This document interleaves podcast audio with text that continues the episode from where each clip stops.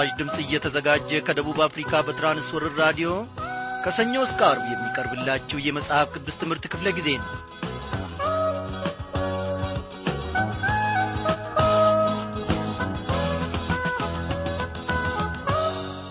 በየዕለቱ ይመግበን ዘንድ በየዕለቱም ነፍሳችንን ከበረከቱ ያጠግባት ዘንድ አጣው ከሰርኩ የለኝም የማይል ልዑል እግዚአብሔር አምላካችን የተመሰገነ ይሁን። እኔና እናንተን እነሆ ከሰፊው ማዱ ከበረከቱ እያቋደሰን የእምነት ቁርጭምጭሚቶቻችንን እያጸና እግዚአብሔር አምላካችን ለዚህች ምሽት ደግሞ እንድንበቃ ፈቃዱ ሆኗል። እንደምናመሻችሁ በጌታ የተወደዳችሁ ክብሯን አድማጮች። እግዚአብሔር አምላካችን በያለንበት ስፍራ ሁላችንንም ጠብቆን እነሆ በዚህ በአየር ሞገድ አማካኝነት እንድንገናኝ ፈቃዱ ሆኗል። እግዚአብሔርን ምን ይሳነዋል? ታላቅ አምላክ ዛሬም ደግሞ አዲስን ነገር ያስተምረናል። ባለፈው ምሽት ክፍለ ጊዜ ጀምረነው የነበርነውን የማቴዎስ ወንጌል መግቢያን ጥናታችንን ዛሬም እንቀጥላለን ማለት ነው። ጌታን ከፍ ከፍ እናድርገዋ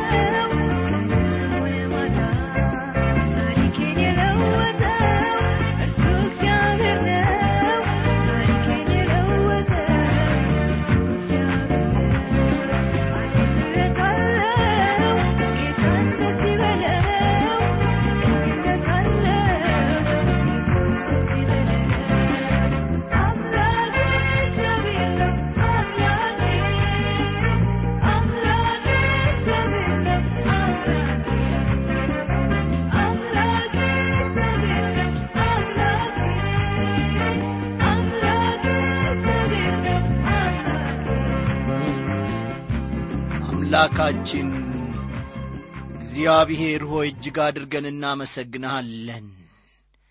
ስማችን በአንተ ተጠርቶአል በዓለም ውስጥ የነበረው እየጐደፈ እየቈሸሸ ስማችን ዛሬ በአንተ ታድሷል። ዛሬ በአንተ ተለውጧል። እግዚአብሔር ሆይ ክብር ለስም ይሁን።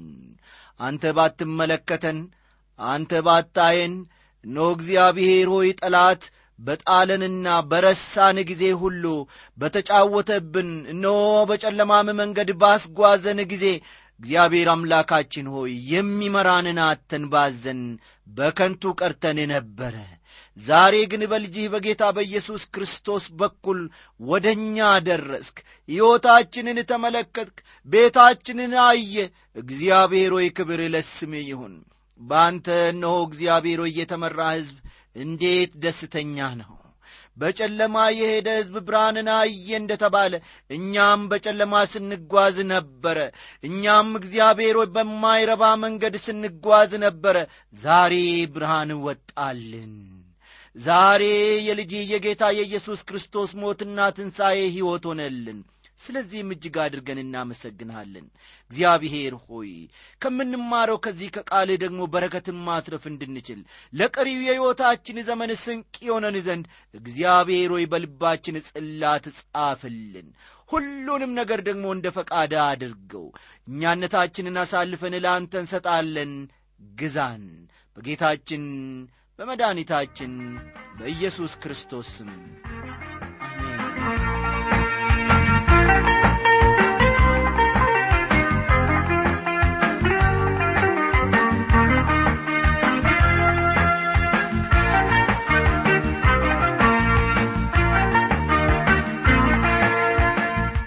ክብሯን አድማጮች ቀደም ብዬ እንደ ተናገርኩት ባለፈው ምሽት ክፍለ ጊዜ ጥናታችን ጀምረነው የነበርነውን የማቴዎስ ወንጌል የመግቢያ ጥናታችንን ሁለተኛውን ክፍል ዛሬም አብረን እንመለከታለንና ከዚህች አጭር ሙዚቃ በኋላ እስቲ መጽሐፍ ቅዱሶቻችሁንና መጻፊያ ደብተሮቻችሁን አዘጋጅታችሁ ቆዩን። እግዚአብሔር የሚኖረንን ጊዜ ሁሉ ይባርክልን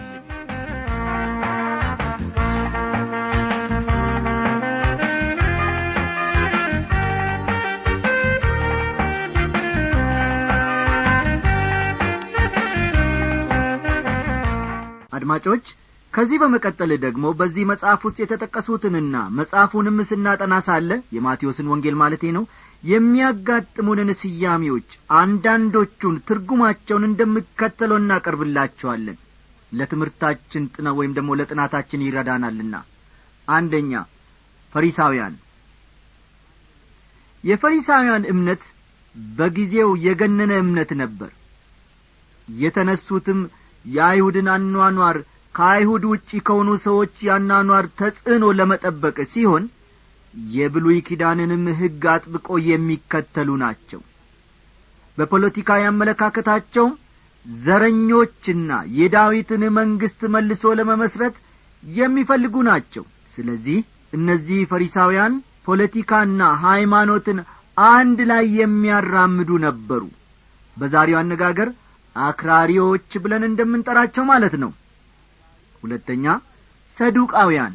ሰዱቃውያን በፈሪሳውያን ተቃውሞ የሚደርስባቸውና ከሀብታም ወገን የተሰባሰቡ ሲሆኑ ፈሪሳውያን የሚቃወሟቸውም ባህላዊ የሆነውን አኗኗር ማስወገድ የሚፈልጉ ስለሆነ ነው።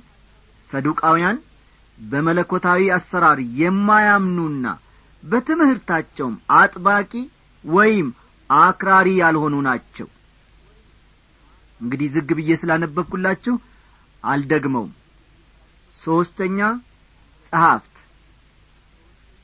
ጸሐፍት የሚባሉት ደግሞ ከእዝራ ጊዜ ጀምሮ ያሉ የሕግ ባለሙያዎች ናቸው። የሕግ ባለሙያዎች ናቸው። እነኚህ ጸሐፍት ጸጒርን የሚሰነጥቁና ከመንፈሳዊ ነገር ይልቅ ስለ ፊደል ማለትም ሕግን በጣም የሚያውቁ ናቸው። ሄሮድስ የተባለው ንጉሥ እንኳን ጸሐፍትን ጠርቶ ክርስቶስ የተባለው የት እንደሚወለድ በጠየቃቸው ጊዜ የሚወለድበት ስፍራ ቤተልሔም እንደሆነን አስታውቀውት ነበር።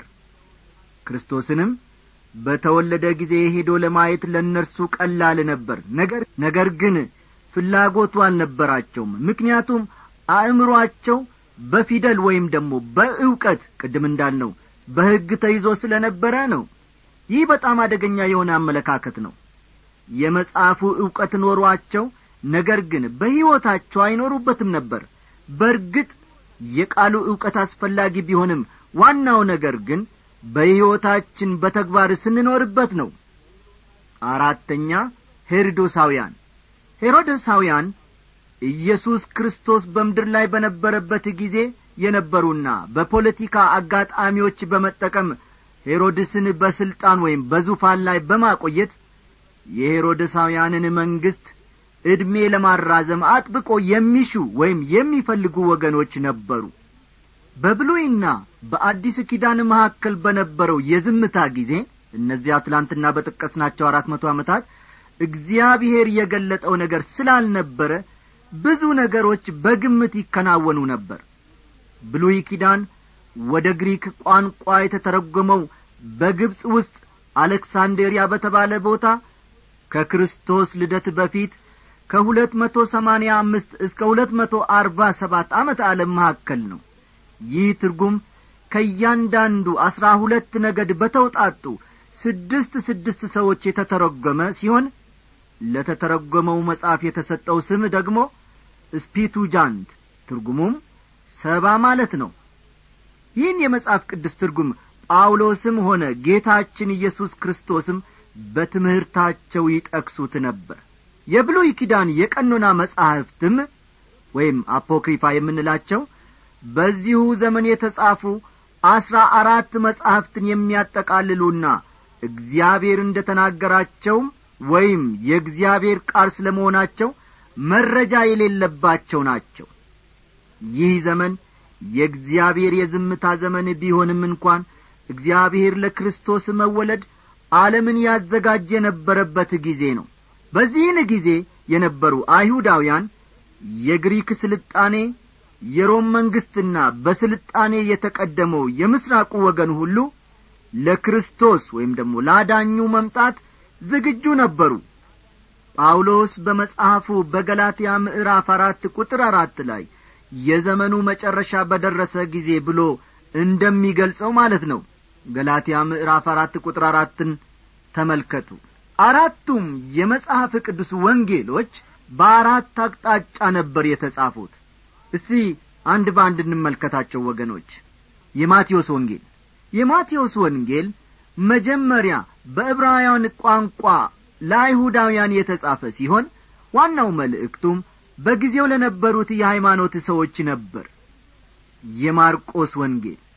የማርቆስ ወንጌል የተጻፈው ደግሞ ለሮማውያን ሲሆን በወቅቱ ሮማውያን በተግባር የመንግሥትን ትእዛዝና ሕግ በማስፈጸም ዓለምን መቈጣጠር እንደሚቻል የሚያምኑበት ጊዜ ነበር። ዛሬም ብዙ ሰዎች እንደሚያስቡት ማለት ነው የሕግና የመንግሥት ትእዛዝ አስፈላጊነቱ ባይካድም እንኳን ሮማውያን ግን በዚህ መንገድ ብቻ ዓለምን መግዛት እንደማይቻል ተረድተው ነበር። ዓለም የሚያስፈልጋትና ልትሰማው ትፈልግ የነበረውም ሕግን የሚያውቅ ትእዛዝን የሚያከብር ብቻ ሳይሆን ኀጢአትን ይቅር የሚልና የእግዚአብሔርን ምሕረት ሊያመጣ የሚችል ጭምር ነበር። እንግዲህ ይህን ማድረግ የሚቻለውን ጌታ ነው የማርቆስ ወንጌል ለሮማውያን የሚያቀርበው። የሉቃስ ወንጌል። የሉቃስ ወንጌል በአእምሮአቸው ለሚያስቡት ለግሪካውያን የተጻፈ ነው። thinking man የምንላቸው ሰዎች ማለት ነው። የዮሐንስ ወንጌል። ይህ ወንጌል በቀጥታ የተጻፈው ለአማኞች ሲሆን በሌላ መልኩ ደግሞ ለነጻነት ለሚያለቅሱ ምስራቃውያንም ጭምር ነው የተጻፈው ዛሬም በዘመናችን ዓለም ለነጻነት ትጮኻለች። ሃይማኖታዊው ሰው ዛሬ ክርስቶስን ይፈልጋል። ሃይማኖትን ሳይሆን ባለሥልጣኑ ዛሬ ሥልጣኑን ሊያድን የሚችል ሥልጣን ያለው ሰው ይፈልጋል። በአእምሮአቸው የሚመራመሩት ዛሬ አእምሮአቸውንና መንፈሳዊ የሆነውን ነፍሳቸውን የሚያረካላቸውን ይፈልጋሉ። ዛሬ ግራ የተጋባ ሰው ሁሉ ስለ አዳኙ ማወቅ ይፈልጋል ራሱን ብቻ እንዲያድነው ሳይሆን ግራ ካጋባው ነገር አላቆት ሰው አድርጎት ለእግዚአብሔር መኖር እንዲችል እንዲያደርገው ጭምር እንጂ። የማቴዎስ ወንጌል ጸሐፊ የማቴዎስ ወንጌል የተጻፈው ማቴዎስ በሚባል ቀራጭ ሰው ሲሆን ይህ ሰው ጌታ ተከተለኝ ብሎ በጠራው ጊዜ ሥራውን ትቶ ጌታን የተከተለ ሰው ነበር። ማቴዎስ ምዕራፍ ዘጠኝ ቁጥር ዘጠኝን ተመልከቱ። ማቴዎስ የጌታችን ኢየሱስ ክርስቶስ ተከታይና ሐዋርያ ነበር። ብዙ የመጽሐፍ ቅዱስ አዋቂዎች እንደሚስማሙበት የማቴዎስ ወንጌል የተጻፈው በዕብራይስጥ ቋንቋ ሃይማኖተኛ ለሆነው ለአይሁድ ሕዝብ ነው። ሁሉንም ነገር መናገር ለአሁን ባይቻልም እግዚአብሔር ግን የአይሁድን ዓለም ለክርስቶስ ወደዚህ ዓለም መምጣት ያዘጋጅ ነበር። ክርስቶስም የመጣው ለአይሁድ ነበርና ዮሐንስ ምዕራፍ አራት ቁጥር ሀያ ሁለትን ተመልከቱ። ዮሐንስ ምዕራፍ አራት ቁጥር ሀያ ሁለት አንድ የታሪክ ሰው እንደ ተናገረው እግዚአብሔር አዳኝን ያዘጋጀው ወይም አዳኝ የሚወጣው ከእስራኤል ወገን ነው። ምክንያቱም የጠፉ ስለ ነበሩ መዳን ያስፈልጋቸዋልና ይላል። ቁልፍ መጽሐፍ ይህ የማቴዎስ ወንጌል ቁልፍ መጽሐፍ ነው ወይም ደግሞ በጣም አስፈላጊ ነው ያልንበት ዋናው ምክንያት ከማንኛውም መጽሐፍ ይልቅ ወደ ኋላ ተመልሶ በብሉይ ኪዳን የተነገሩትን ትንቢቶች አንድ ላይ የሚያሰባስብ መጽሐፍ ስለሆነ ነው። እንዲህ የሆነው ለአይሁድ ስለ ተጻፈ ነው ብለን ልንገምት እንችል ይሆናል። ነገር ግን የማቴዎስ ወንጌል ይህን ብቻ ሳይሆን ከሌሎቹ ወንጌላት ሁሉ በበለጠ ሁኔታ ወደ አዲስ ኪዳንም ጠለቅ ብሎ ይገባል። ለምሳሌ ቤተ ክርስቲያን የሚለው ቃል ከማቴዎስ ወንጌል ውጪ በሌሎቹ ወንጌላት አልተጠቀሰም። ማቴዎስ ምዕራፍ አሥራ ስድስት ቁጥር አሥራ ስምንትን ይመለከቷል። ብዙዎች የማቴዎስን ወንጌል ለክርስትና እምነት በጣም አስፈላጊ መጽሐፍ እንደሆነ ያምናሉ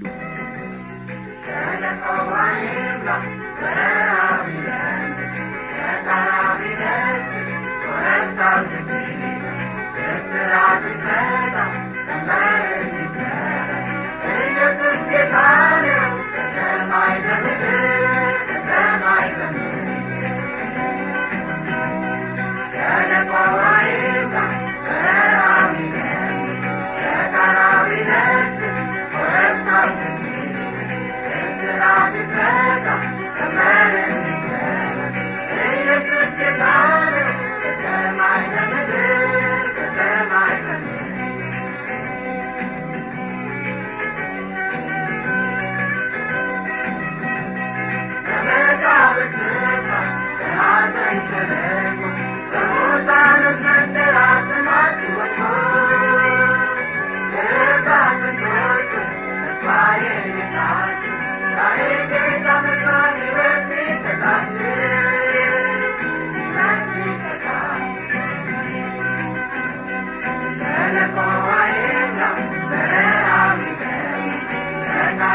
Amen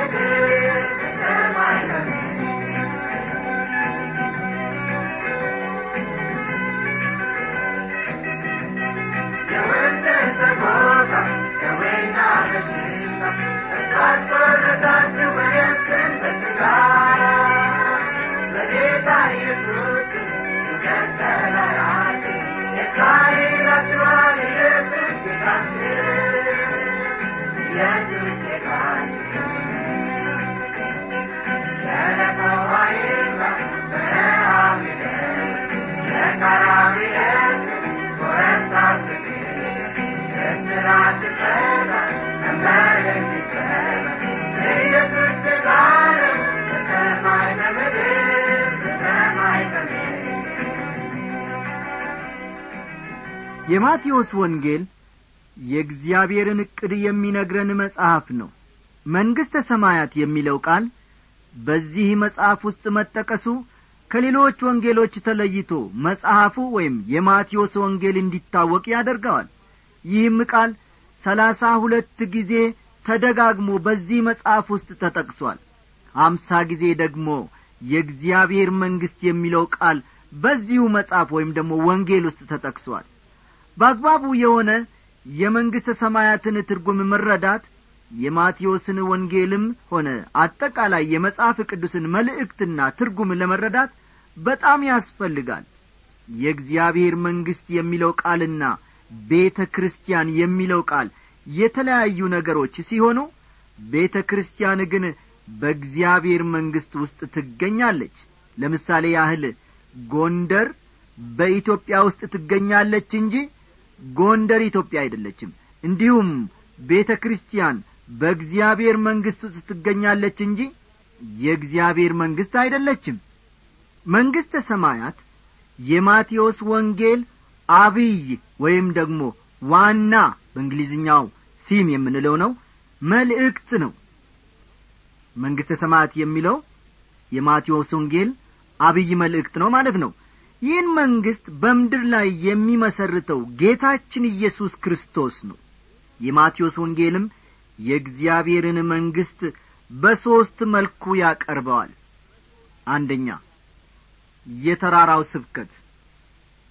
ይህ የመንግሥተ ሰማያትን ሕግ ይነግረናል። ሁለተኛ ሚስጥር አዘል ምሳሌያዊ አነጋገሮች በማቴዎስ ምዕራፍ አሥራ ሦስት ውስጥ የተነገረው ምሳሌም ስለ እግዚአብሔር መንግሥት ነው። ጌታችን ኢየሱስ ክርስቶስ የእግዚአብሔርን መንግሥት በዘሪ ወይም ደግሞ በገበሬ ይመስለዋል። እንደ ሰናፍጭ ዘርም መስሎታል። ሦስተኛ በደብረ ዘይት ላይ ያደረገው ንግግር ወይም ገለጻ። ይህን ደግሞ Olivet discourse የምንለው ነው በእንግሊዝኛው ይህ መጽሐፍ የእግዚአብሔርን መንግሥት በዚህ ምድር ላይ መመስረትንም የሚናገር ነው። ይህንን ክፍል ተመልከቱ። ከማቴዎስ ወንጌል ምዕራፍ 24 ከቁጥር አንድ እስከ ምዕራፍ 25 ቁጥር 46 ያለውን አንብቡ። ልድገምላችሁ። ማቴዎስ ምዕራፍ 24 ከቁጥር አንድ እስከ ማቴዎስ ምዕራፍ 25 ቁጥር 46 ያለውን ተመልከቱ። ጌታችን ኢየሱስ ክርስቶስ በደብረ ዘይት ያደረገውን ንግግር በዚህ ውስጥ እንመለከታለን። በዚያ የእግዚአብሔርን መንግሥት ይገልጻል ማለት ነው። በማቴዎስ ወንጌል ውስጥ የመንግሥተ ሰማያት ጉዳይ እየሰፋ እያደገ የሚሄድ ነገር ነው። ይህን ማስተዋል መጽሐፉን ለማጥናት በጣም አስፈላጊ ነገር ነው። በማቴዎስ ወንጌል ውስጥ ያለውን የመንግሥተ ሰማያትን ትምህርት በደንብ ካልተረዳን የመጽሐፉን መልእክት ለመረዳት ችግር ውስጥ እንገባለን። አድማጮቼ ምናልባት አብዛኞቻችሁ ከኦሪት ዘፍጥረት ጥናት በኋላ በቀጥታ ለምን ወደ ማቴዎስ ወንጌል ለጥናታችን እንደ ገባን ወይም እንደ ጀመርን ጥያቄ ሳይፈጥርባችሁ አይቀርም። ምክንያቱም ይህ የማቴዎስ ወንጌል በብዙ መልኩ ከዘፍጥረት መጽሐፍ ጋር ይመሳሰላል። ሁለቱም ቁልፍ የመጽሐፍ ቅዱስ መጻሕፍት ስለሆኑ መልእክታቸውን ለመረዳት ከመጽሐፎቹ ጋር ጥሩ ትውውቅ ያስፈልገናል በሚል ነው። ከዚህ ቀጥለን የማቴዎስን ወንጌል ምዕራፍ በምዕራፍ የሚያስተምረንን ትምህርት እንመለከታለን። በየምዕራፉም ውስጥ እግዚአብሔር እንዲያስተምረን እግዚአብሔርን እንጠይቅ